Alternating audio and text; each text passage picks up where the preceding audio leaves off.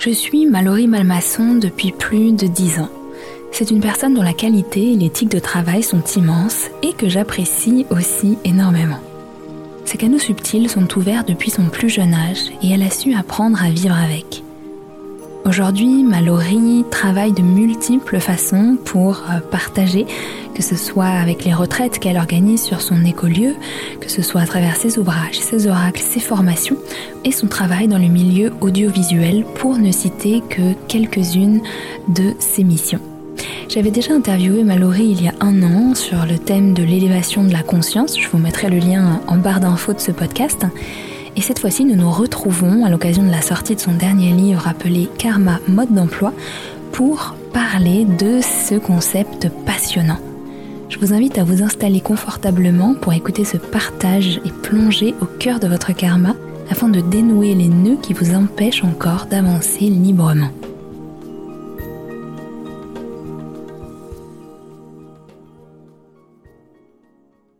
Bonjour à tous et bonjour Mallory. Je suis trop heureuse d'être avec toi aujourd'hui. Comment vas-tu? Je suis hyper heureuse aussi de te retrouver puisque c'est la deuxième fois. Et ben, je vais bien. Je crois que j'ai la banane et euh, j'ai de l'énergie donc euh, ça va super. Ah, génial. Et oui, effectivement, c'est la deuxième fois parce qu'on avait déjà fait une interview ensemble qui s'appelait Comment s'élever en conscience où tu avais déjà partagé plein de belles choses. Et aujourd'hui, on se retrouve pour parler d'une autre thématique qui est celle du karma. Euh, puisque tu viens de sortir ton nouveau livre Karma mode d'emploi avec une méthode, des exercices et beaucoup de partage et de cas pratiques aussi. Je trouvais ça passionnant autour du karma, de euh, ce concept qui est finalement assez euh, mal compris. On, en parle parfois comme ça en rigolant, mais de quoi est-ce qu'il s'agit vraiment? Est-ce que tu as envie qu'on entre dans ce sujet peut-être en nous donnant ta définition du karma? Ouais, carrément. Écoute, déjà, bah, comme tu le dis, je pense que c'est une notion qui est souvent mal euh, comprise. On donne souvent une définition, moi, que je trouve euh, un peu réductrice, un petit peu euh, caricaturale. Donc, je trouve ça important de venir mettre de la subtilité, si on peut dire ça comme ça. donc, le karma, c'est avant tout une loi de cause à effet. D'ailleurs, car, enfin, karma, ça vient de karam, qui veut dire action. Après, il y a d'autres lois qui régissent le karma, mais en tout cas, c'est principalement une, voilà, cette loi de cause à effet qui dit que vraiment, euh, nos comportements, en tout cas nos actions, nos paroles, nos émotions, etc., vont avoir euh, une résonance, une puissance vibratoire qui peut ensuite entraîner une forme de karma, alors euh, qui va être positif ou, ou négatif, même si j'aime pas trop cette vision un peu trop réductionniste. Après, on pourra y revenir si tu as envie. Et je pense aussi qu'au-delà d'être une loi, je pense que c'est aussi une philosophie universelle qu'on retrouve dans plusieurs traditions de sagesse. Et moi, je trouve que, que cette notion, elle est hyper importante à notre époque et que ce serait dommage euh, de, la squeezer parce que je pense qu'il y a vraiment des clés de conscience à aller chercher dedans. Et puis surtout, ça permet de faire un travail, euh, un travail libérateur. Et puis je pense de, veiller un peu plus euh, justement à nos comportements, à ce qu'on dit, à ce qu'on pense, à ce qu'on ressent, être plus en conscience en tout cas, surtout quand on sait que 95% de, de, ce que l'on fait ou de ce que l'on pense que l'on dit, etc., euh, c'est c'est d'origine inconsciente. Donc je pense que c'est une invitation à la conscience avant tout. Donc ça me paraît être un peu capital. Ouais, merci beaucoup. Et c'est vrai que, en fait, quand on lit ton livre, petit à petit, au fur et à mesure des partages, des questions aussi que tu poses, j'ai fait beaucoup d'exercices. J'avais mon petit carnet à chaque fois euh, pour euh, faire des questions. Et, et c'est vrai que j'ai trouvé ça super parce que j'ai aussi euh, fait remonter des choses. Et c'est ça, en fait. bon, c'est, je crois que c'est en fait le travail que, que tu partages et qu'on peut partager aussi, c'est faire remonter des choses à la, à la conscience, apporter de la conscience sur notre façon d'être.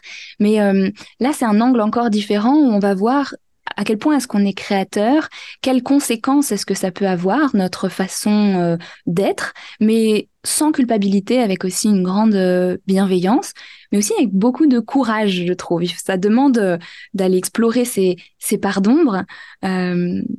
Voilà. Et, et comment est-ce que toi, sur ton, sur ton chemin, peut-être d'abord personnel Est-ce que tu as cheminé avec cette idée de karma euh, Peut-être des prises de conscience que tu as eues? Euh, Je sais que tu as aussi la casquette de thérapeute, on pourra y revenir. Tu as dû aussi euh, voir beaucoup de choses, des schémas qui se sont répétés chez les personnes, mais peut-être toi déjà dans ton chemin personnel, comment est-ce que tu as cheminé avec cette idée de karma et, et justement entre la culpabilité, justement de pas se la, la faire porter, la bienveillance, mais aussi le courage d'aller explorer Ouais. Alors moi je pense que j'ai rencontré euh, personnellement cette notion en la rencontrant via euh, quand même les séances que je faisais, les consultations. Donc ça m'a amené à travailler sur moi en même temps, mais ça plutôt été plein de petites choses à dénouer au fur et à mesure, mais c'est vraiment le fait de faire des, consultations, des séances qui me permettaient de, de comprendre au fur et à mesure, d'avoir une perspective qui s'élargissait, de comprendre les subtilités, les nuances, et donc euh, d'aller un petit peu euh, nettoyer le fond de la casserole, si on peut dire ça comme ça. Et je pense qu'une des premières révélations, entre guillemets, ça a vraiment été déjà de me dire, le karma, c'est pas une force vindicative ni punitive. Donc moi-même, qui avait l'impression un peu de, de, subir les choses des fois euh, dans ma vie, ou d'avoir l'impression que les autres subissaient, déjà de changer cette perspective-là, ça m'a mis euh, en tant qu'actrice et ça m'a aidé à rendre les autres aussi acteurs. Euh, vraiment de me dire que c'était pas une fatalité, que ça supprimait pas le libre arbitre aussi, parce que souvent on va dire que le karma, euh, il y a une notion un petit peu de destin, de destinée préécrite. Alors évidemment, des fois il y a des choses qui sont préécrites, mais on peut être acteur, changer les choses à n'importe quel moment, pas subir. Donc ça, je pense que ça m'a vraiment aidé. Mais moi, j'ai pas eu, si tu veux, un gros événement qui m'a fait dire tiens, euh, je nettoie mon karma. Ça a vraiment été progressif. Et encore aujourd'hui, je traite des informations, peut-être parce que c'est important de, de, de, mentionner euh, le fait que le karma aussi peut être indépendant du concept de réincarnation. Que hum, moi, je pense que ce qui m'a amené à travailler sur moi, ça a été plutôt lié à mon passé, qui euh, peut-être des comportements passés qui ont créé des équilibres, j'ai pu voir que ça venait plutôt du transgénérationnel ou de l'inconscient collectif avant, même de venir de, des vies antérieures. Et ça, je pense que c'est important de rappeler ça parce que souvent, karma, on se dit vie antérieure, alors que il y a aussi bah, notre passé, le transgénérationnel et l'inconscient collectif. Donc voilà, moi, ça a plutôt été des petits dossiers à traiter euh, par-ci, par-là. Euh voilà, mais j'ai pas eu un gros truc, alors que souvent on sait, que les gens euh, y, y arrive la souffrance pour pouvoir évoluer, comprendre des choses, comprendre quand on qu'on est dans un nœud karmique. Mais moi, j'ai pas eu affaire à une grosse impasse karmique quand j'ai commencé à travailler sur le karma. J'ai plutôt eu là ces dernières années avec le trop plein de faire, faire, faire. Mais sinon, je l'ai pas eu avant. Alors que je, je voyais bien que les gens euh, que j'aidais, que j'accompagnais, eux étaient dans des gros nœuds karmiques, des grosses impasses. Et ensuite, on, on repartait en arrière pour comprendre d'où ça venait. Mmh. Mais voilà, ça s'est plus passé comme ça. Je sais pas si ça répond à ta question, mais... Ouais, si, si, absolument, ça répond à la question. Et du coup, tu as partagé plein d'autres choses aussi. Et peut-être pour euh, euh résumé, on comprend bien que donc le karma peut venir donc de nos vies antérieures, ça c'est souvent ce qu'on s'imagine, mais pas seulement, comme tu l'as dit, du transgénérationnel, du collectif. Et j'ai aussi envie de te poser des questions sur ça. Euh, quoi d'autre? Est-ce que, est-ce que j'en oublie de notre passé, bien sûr, dans cette incarnation-là, de nos choix euh, au préalable? Et donc, en fait, tout ça va, euh, tu, tu l'expliques dans ton livre, c'est comme va, va générer en fait un, stock d'informations, comme un petit nuage avec voilà tout ce qu'on a fait, tout ce qu'on a dit, tout ce qu'on a pensé, tout ce qu'on a été, et elle va avoir une conséquence. Donc, pour sortir un peu de la vision peut-être manichéenne, positif, négatif, il y a, y a cette idée-là.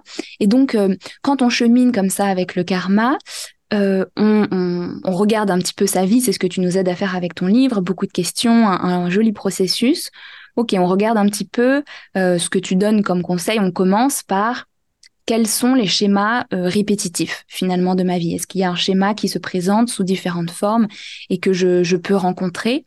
Pour toi, c'est la première étape pour rencontrer hein, ce que tu appelles des nœuds karmiques, c'est-à-dire des endroits de, de, blocage, des endroits où toute l'énergie elle est un petit peu coincée et on est invité à la, à la réguler.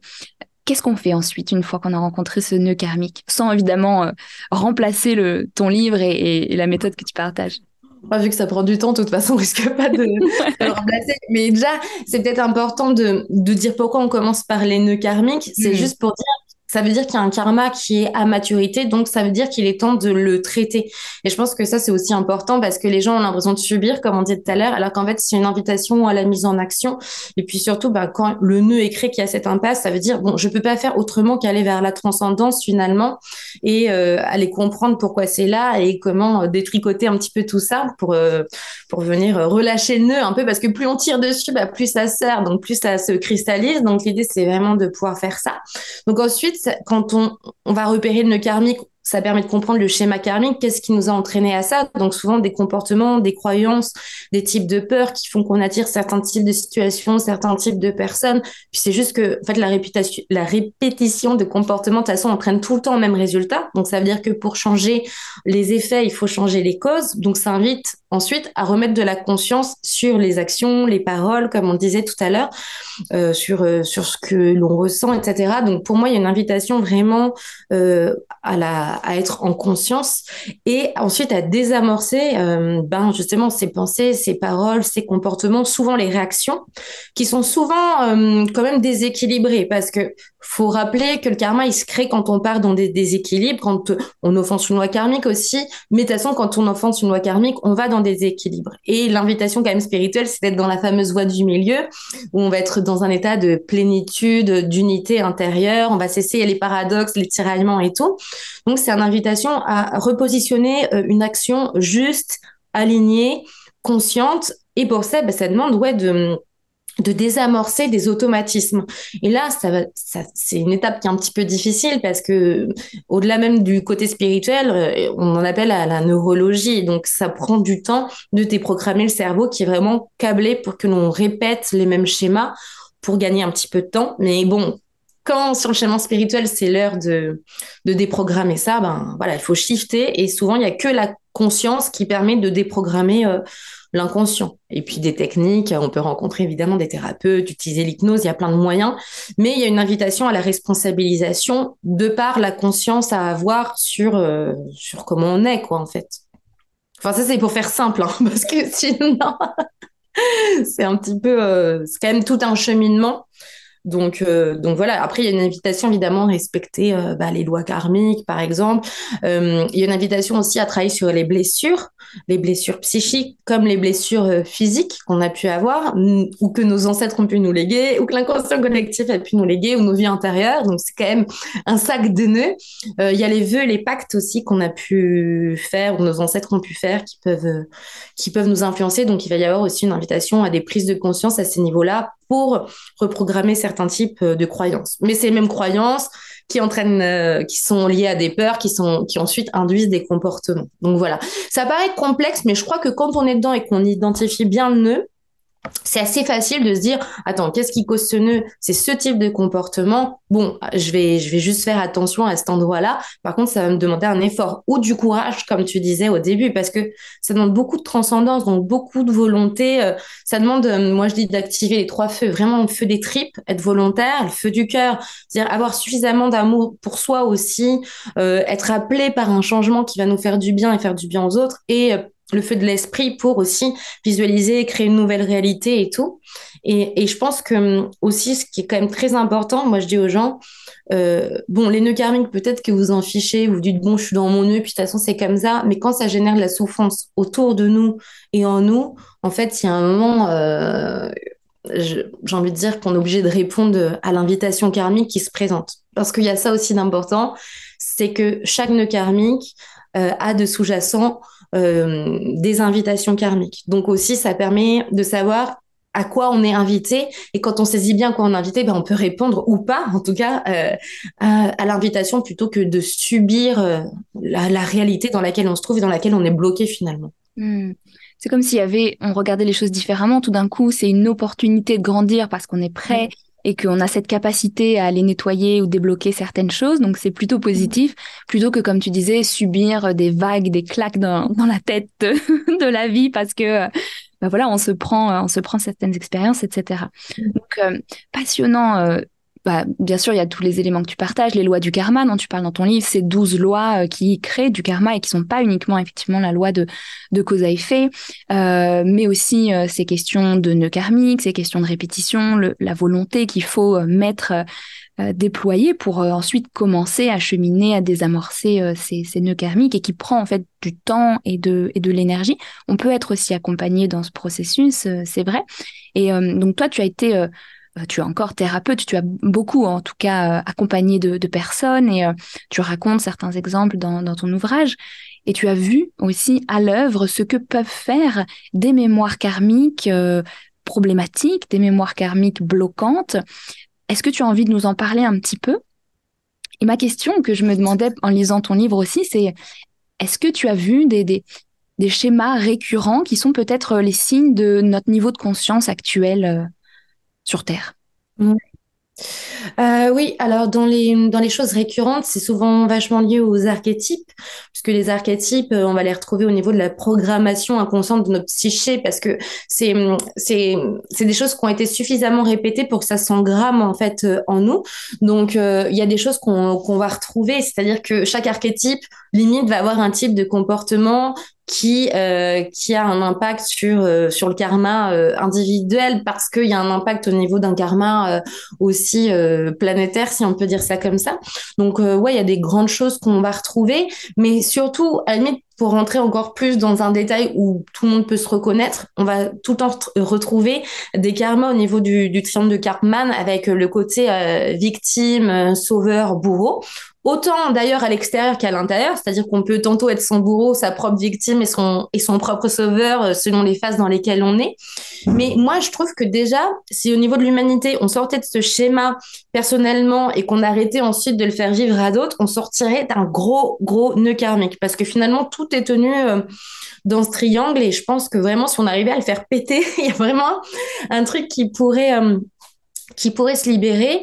Après, euh, aussi peut-être que pour donner des exemples, c'est important de rappeler que le karma, on peut le trouver dans absolument tous les domaines de la vie, que ce soit relationnel, amical, amoureux, que ce soit sur le plan financier, que ce soit sur le plan de la santé. Euh, voilà, au niveau du travail, on peut le retrouver euh, vraiment euh, n'importe où, euh, de la sexualité, puisque comme je disais, vu que c'est à la base lié à des déséquilibres, il y a une invitation au rééquilibrage. Après Justement, s'il faut rentrer. Mais après, j'ai peur qu'on tombe dans un truc un peu caricatural aussi, euh, stéréotypé. C'est que si on part sur les finances, on va voir qu'il y a des gens qui ont euh, une grosse partie de la richesse mondiale, une autre euh, partie bah, qui est complètement pauvre. Alors, est-ce qu'il n'y a pas un équilibre à trouver? Mais tant qu'il y a des victimes, bah, des autres bourreaux, bah, là, on est coincé, par exemple. au niveau des relations, c'est pareil, on retrouve ce même triangle sans arrêt. Donc, on va tout le temps attirer le même type de personnes. Par exemple, là, en ce moment, on sait que c'était un la mode, entre guillemets, j'aime pas dire ce mot, mais on, entendait parler des pervers narcissiques à tout va. Mais là, c'est aussi des schémas karmiques qui, euh, qui émergent dans l'humanité parce que de l'autre côté, il y a une invitation pour les victimes à s'empuissancer, euh, à retrouver un équilibre, à reprendre conscience de leurs valeurs.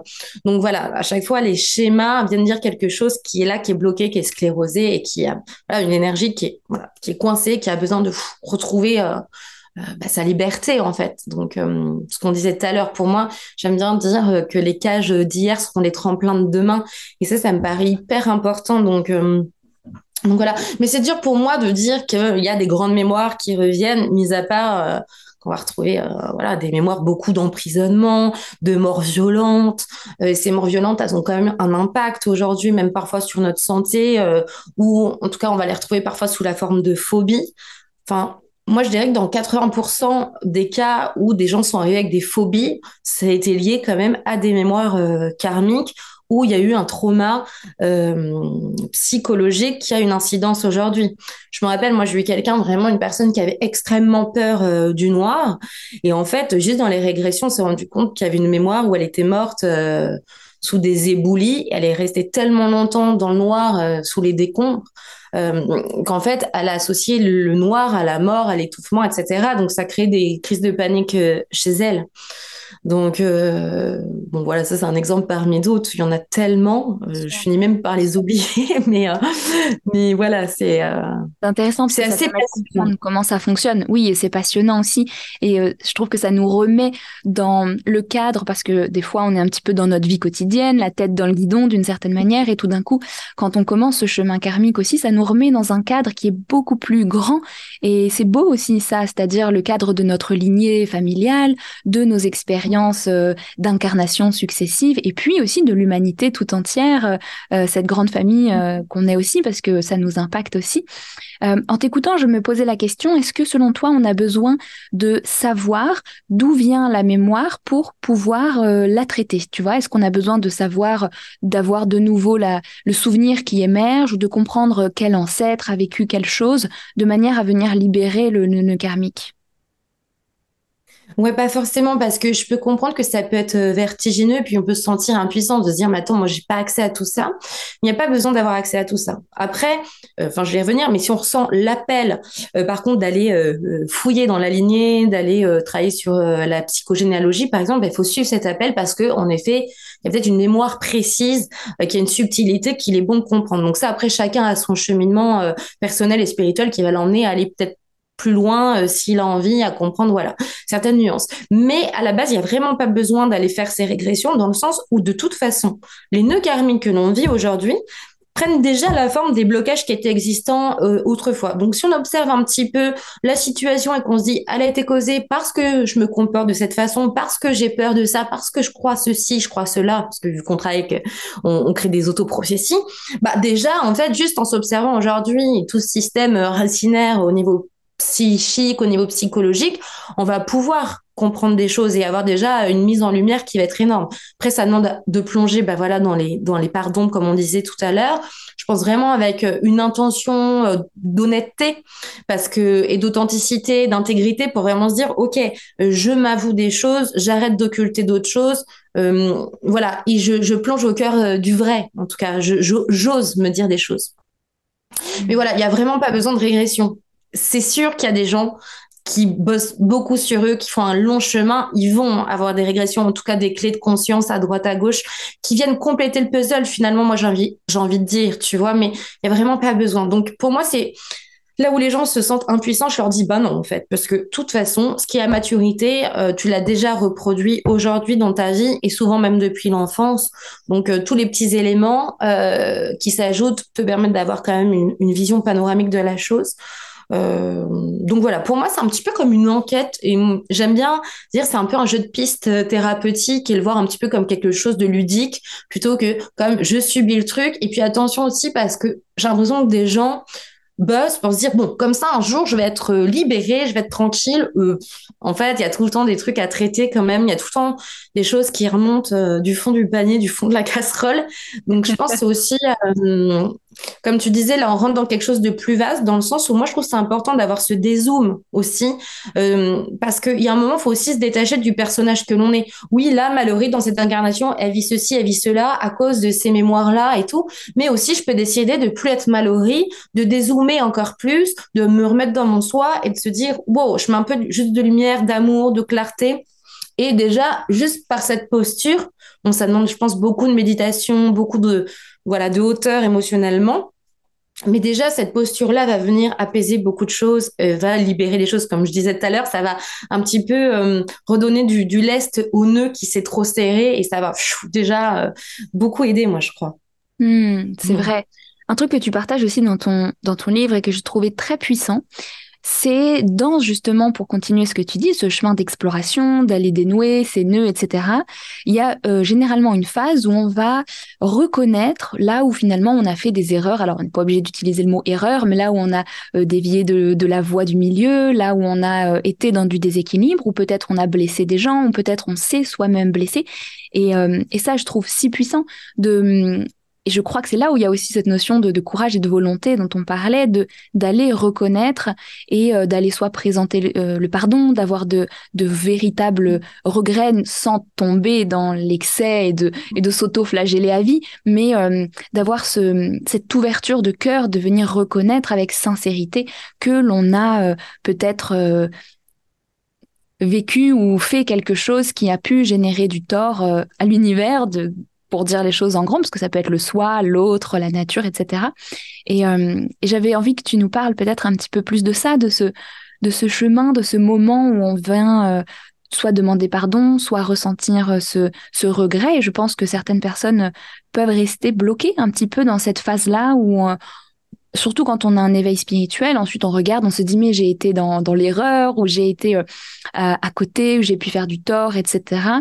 Et parfois il y a des gens qui, qui, m'écrivent et qui me disent oui, euh, qui se sentent bloqués en fait là-dedans, qui, qui se sentent un petit peu dans, désemparés. Comment faire pour une fois qu'on a ouvert son cœur et euh, qu'on s'est ouvert à cette part de, de reconnaissance de la vérité, pour en sortir et, et, se mouvoir un petit peu dans une autre énergie qui est celle voilà, du chemin. Bah, je pense que déjà, il y a l'invitation à sortir de la culpabilité. Ça, c'est un karma très occidental, notamment. Donc là, ça veut dire qu'on reconnaît qu'on a été bourreau. Et si on reste finalement dans la culpabilité, on devient euh, victime. Donc c'est vraiment une invitation à sortir de ça et de se dire justement, vu que ça peut représenter une connexion à nos parts d'ombre, ah bah tiens, j'ai fait ça, ou même j'ai été victime. C'est une forme de part d'ombre parce qu'il y a un moi blessé que souvent on va laisser dans une forme d'obscurité. Vu que l'ombre, elle a besoin qu'on vienne mettre de la lumière dessus. Pour moi, mettre de la lumière, ça veut dire mettre de la conscience. Et mettre de la conscience, ça veut dire mettre beaucoup d'amour et ça veut dire donc mettre beaucoup de paix pour retrouver cette unité intérieure, cette plénitude, cette complétude donc je pense que ça, c'est un chemin déjà en soi. Presque limite, ça peut être karmique de ressentir une forme de culpabilité. Je pense qu'ensuite, justement, c'est peut-être intéressant d'aller travailler sur une des autres lois, qui est celle de l'impermanence, c'est-à-dire que même si on a été hyper chouette à un moment, bah, peut-être que c'est normal qu'à un autre moment, on ait fait de la merde, entre guillemets, et qu'on doit être OK avec ça. Euh, enfin, ça, ça justifie pas qu'après, on ait le droit de faire n'importe quoi et tout, mais bon, on sait que l'erreur, elle est humaine, et c'est pas parce qu'on est en perfectionnement euh, spirituel si on peut employer les grands termes, euh, qu'on va pas commettre des erreurs. Donc moi, je pense que ça, ça inspire aussi, aussi à se laisser une marge de manœuvre, à se dire, on reste quand même des humains incarnés. Euh, il y a un moment, la, la perfection, on sait que ça n'existe pas. Aussi, si on prend la loi du miroir et de la responsabilité, ça invite à se remettre en question pour justement grandir de la prise de conscience. Donc dès qu'on sait que ça nous a permis d'apprendre quelque chose et de se dire à partir de là, je sais que je vais pas refaire ça, et qu'en plus, grâce à ça, je vais plutôt me conduire comme ça, bon bah déjà, euh, franchement, le truc, il est en grande partie euh, libéré. Et si on rappelle la loi de concentration, plus on se concentre sur quelque chose, plus on le fait exister. Donc plus on va rester sur, par exemple, victime, oh, on m'a fait subir ça, ou oh mon dieu, j'ai fait subir ça à quelqu'un. Finalement, plus on va le cristalliser, on va le retenir aussi en otage. Donc moi, je trouve qu'il y a vraiment une importance de remettre cet amour pour qu'il y ait cette, euh, cette libération, que l'énergie recircule dans un sens comme dans l'autre, hein, que ce soit celui qui a subi ou qui a fait subir. Et après, bah, si on prend la loi de la patience et de la récompense, bon, c'est savoir qu'il y a plein de petites étapes et que ça va peut-être pas se faire en une fois, que la première marche est autant importante que la dernière, mais que par contre, dès qu'on est dans une démarche euh, sincère avec une vraie pureté intentionnelle, à un moment, ça va revenir. Alors, ça va revenir, ça veut pas dire que c'est de l'argent qui va nous tomber dessus, euh, des opportunités de malade, mais ça peut être juste déjà euh, un vent de liberté en soi, la culpabilité, euh, bah voilà, qui, qui est transmutée en quelque chose de porteur. Mais moi, je pense que déjà, bah, c'est assez, euh, assez formidable, quoi. Et en plus, je me dis, il y a la douzième euh, loi qui est la loi de la valeur et de l'inspiration. C'est que si toi, tu as le courage de faire ce chemin et ensuite une sorte de petit élixir ambulant, le remède, parce que toi-même, tu l'as trouvé en toi, tu le rayonnes et ça d'autres à se dire, wow, moi aussi, en fait, cette vibration, elle me donne envie, donc moi aussi, je vais faire le chemin. Donc, je pense que ça crée quelque chose d'assez vertueux et euh, magique. ouais, c'est vrai, parce qu'on est aussi les, les potentiels d'activation, de guérison des autres euh, avec notre propre chemin, et ça, j'adore aussi cette, cette idée. Comment est-ce qu'on sait qu'un karma est, est nettoyé? Ça y est, on a récuré le fond de la casserole, la casserole, elle est étincelante comme neuve. Alors, je suis pas sûre qu'on ait fait un jour la casserole en inox qui rebrille. Je pense qu'il y a toujours un petit résidu, mais qui est intéressant parce que ça laisse euh, un fond en nous. Euh, justement, c'est, c'est, ça laisse, euh, ça valide aussi le parcours qui a été fait. Donc, c'est la racine, elle disparaît jamais complètement. D'ailleurs, elle pourrait être réactivée à n'importe quel moment. Des fois, on pense même qu'on a traité un truc, ça revient dix ans plus tard sous une autre forme pour aller traiter une nouvelle nuance, une nouvelle subtilité parce que pour être un peu, enfin, clairement, moi, je vois des gens, euh, enfin, pour quand même étudier le karma de beaucoup de gens, souvent c'est le même karma qu'on a toute notre vie et après on le libère plus ou moins euh, voilà dans ses subtilités et ses nuances. Mais en gros c'est un peu le même dossier qui nous suit qui prend des formes différentes. Voilà. Donc on ouvre d'autres tiroirs. Donc faut pas se démoraliser par contre faut garder l'énergie de joie. Mais on sait que c'est traité parce que le nœud karmique en général euh, bah, il se débloque. Euh, ça recircule. On va attirer par exemple de nouveaux types de personnes. Euh, ben je sais pas il y a peut-être un métier dont on avait envie on est pas, on était dans nos programmes d'auto-sabotage, vous, ça se déverrouille, il y a une opportunité. Enfin, en gros, le nœud karmique se déverrouille ou, je sais pas, euh, euh, la maladie disparaît. Alors, on n'enlève pas euh, les raisons médicales et les traitements médicaux, etc. Mais voilà, comme je disais tout à l'heure, même sur une phobie, la phobie n'est plus là, la personne est libérée. Voilà, donc en général, c'est qu'on sent que ça recircule à nouveau, qu'on a aussi une déprogrammation qui s'est effectuée, c'est-à-dire qu'on est libéré d'une croyance, souvent libéré de peur. Si je prends mon exemple personnel sur la peur de m'arrêter de faire et peut-être la peur d'être dans l'être, ben en fait, j'étais pas incapable de me poser euh, plus d'une heure sans avoir justement cette culpabilité qui arrivait.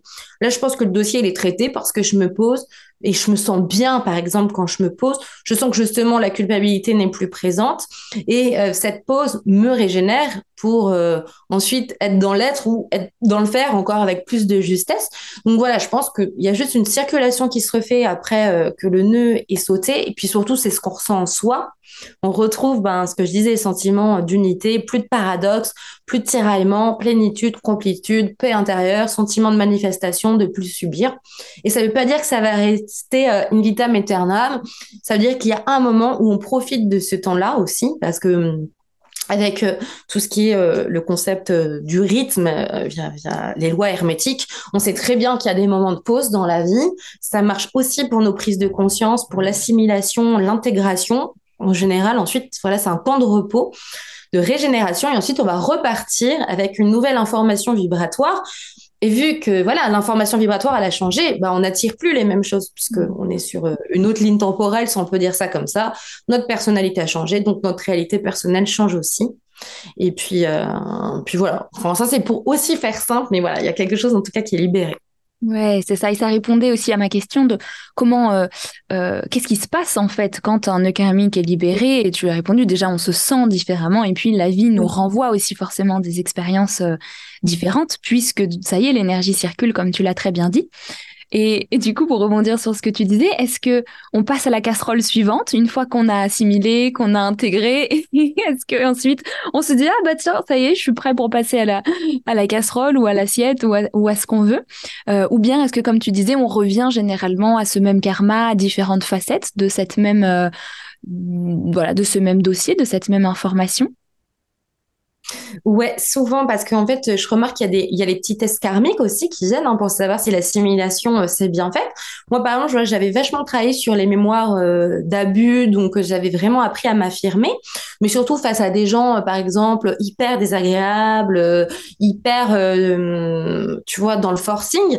Mais finalement, après, je voyais que je n'étais pas face aux personnes, par exemple, douces, gentilles, mais finalement qui créent une autre forme d'abus chez moi, par exemple. Donc, tu vois, ça devient un peu pernicieux, c'est-à-dire que y a une subtilité à acquérir qui est encore plus touchy, mais qui est hyper intéressante. Et puis, par exemple, moi, je vois très bien qu'au fur et à mesure, j'ai encore plus compris bah, les causes aussi de, de cette capacité à me laisser abuser, euh, jusqu'à remonter, par exemple, à ma naissance, où il y a moi, je choisis pas euh, la date où je nais, c'est un, tu vois, un accouchement déclenché, on sort par les forceps et je me dis, ben, si je me laisse pas faire, je vais mourir.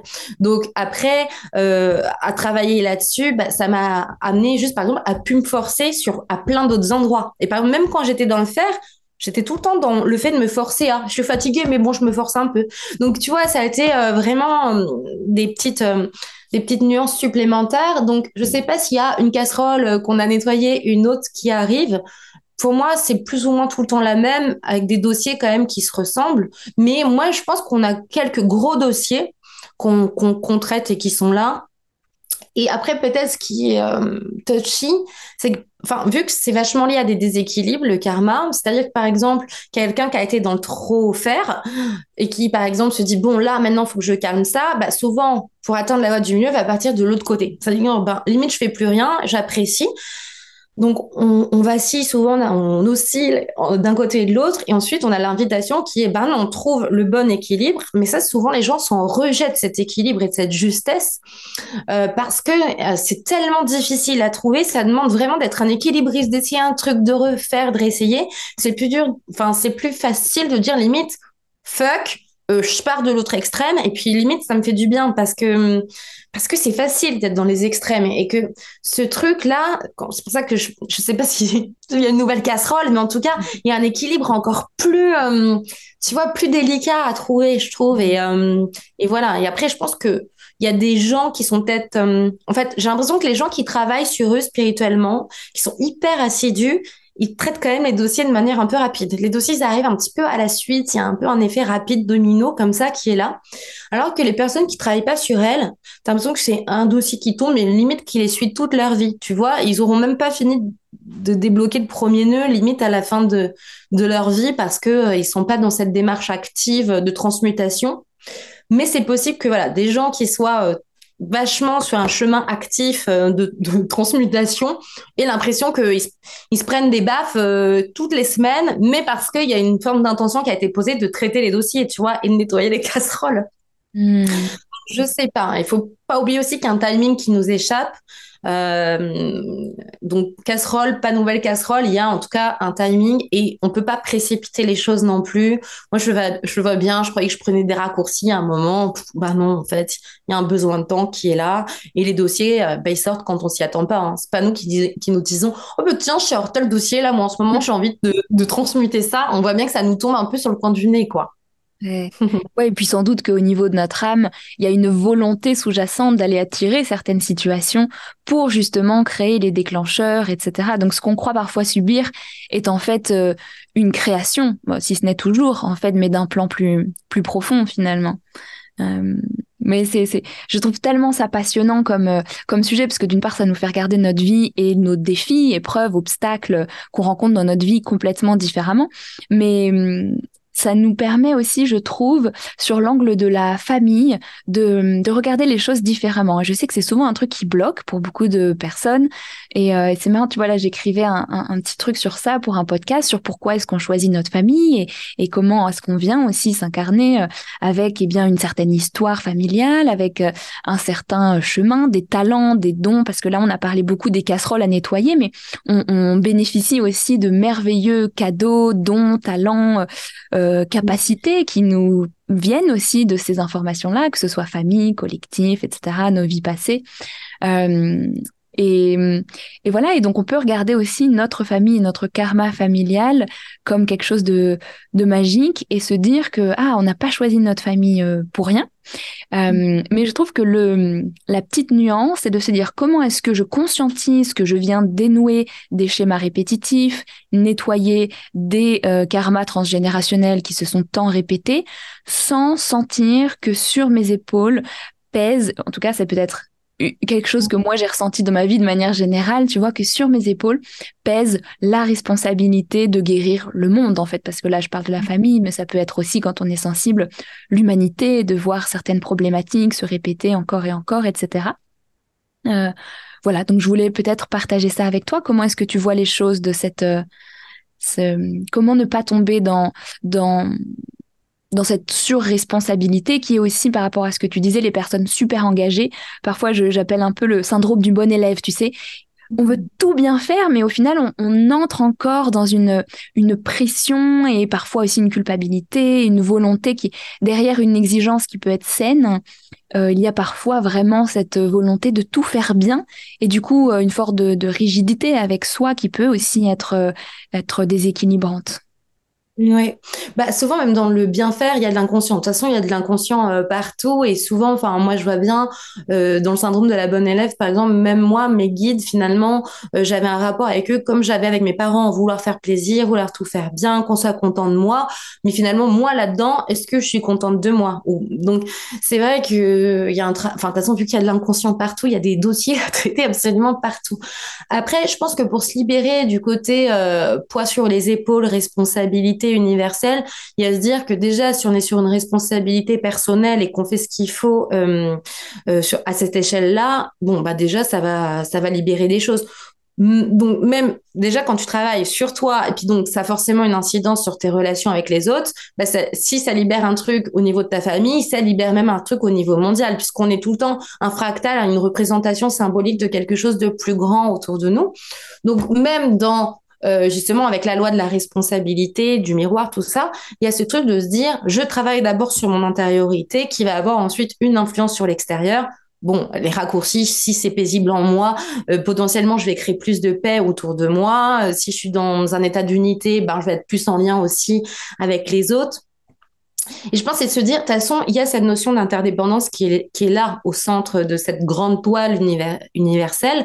Donc si moi, euh, je fais ce qu'il faut à mon niveau, bon, ça a forcément une incidence sur les autres. Donc de toute façon, on ne peut pas finalement faire beaucoup plus que ce qu'on fait euh, déjà euh, pour euh, nous concernant et autour de nous, même si on peut aller dans des causes humanitaires, etc., évidemment. Mais je pense que justement, c'est là qu'il y a un appel, euh, je pense, à la conscience. C'est parce que même si on fait des choses pour les autres, mais que derrière, il y a de l'inconscient, on reste dans des schémas, en fait. C'est-à-dire que là, bah, on est dans le fameux triangle de Karman, on est en mode sauveur.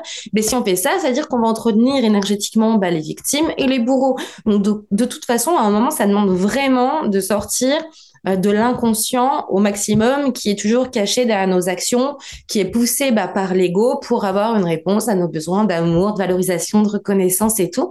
Donc là, c'est plutôt un appel à travailler euh, sur l'ego. Moi, j'adore ce travail-là. Et euh, et celui-là, il est décapant. Et après, comment faire pour pas sentir aussi qu'on subit euh, un karma familial? Parce qu'il y a des legs karmiques. Après, comme tu le disais, il y a des legs karmiques qui sont aussi très positifs.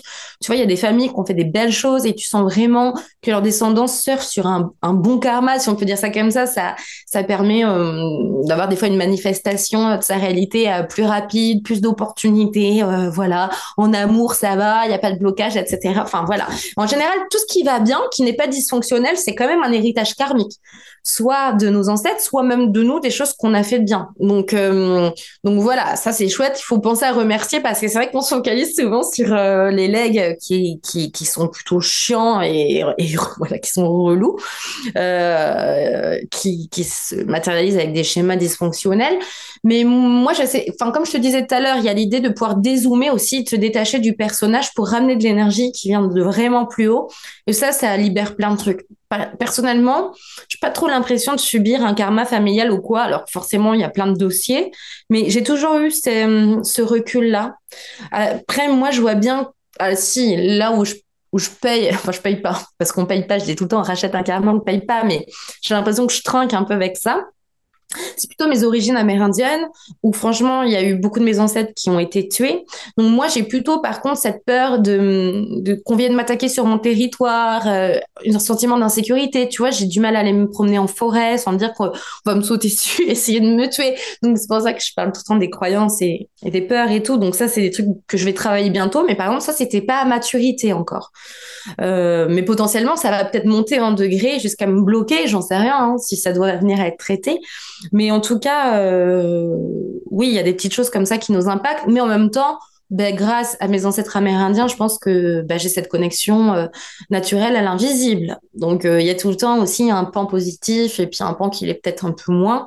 Mais de toute façon, sans parler de mes ancêtres, même au niveau de l'inconscient collectif, de toute façon, la peur de l'insécurité, enfin, avoir cette peur enfin, dans l'insécurité, c'est un truc qu'on a qu'on a quoi.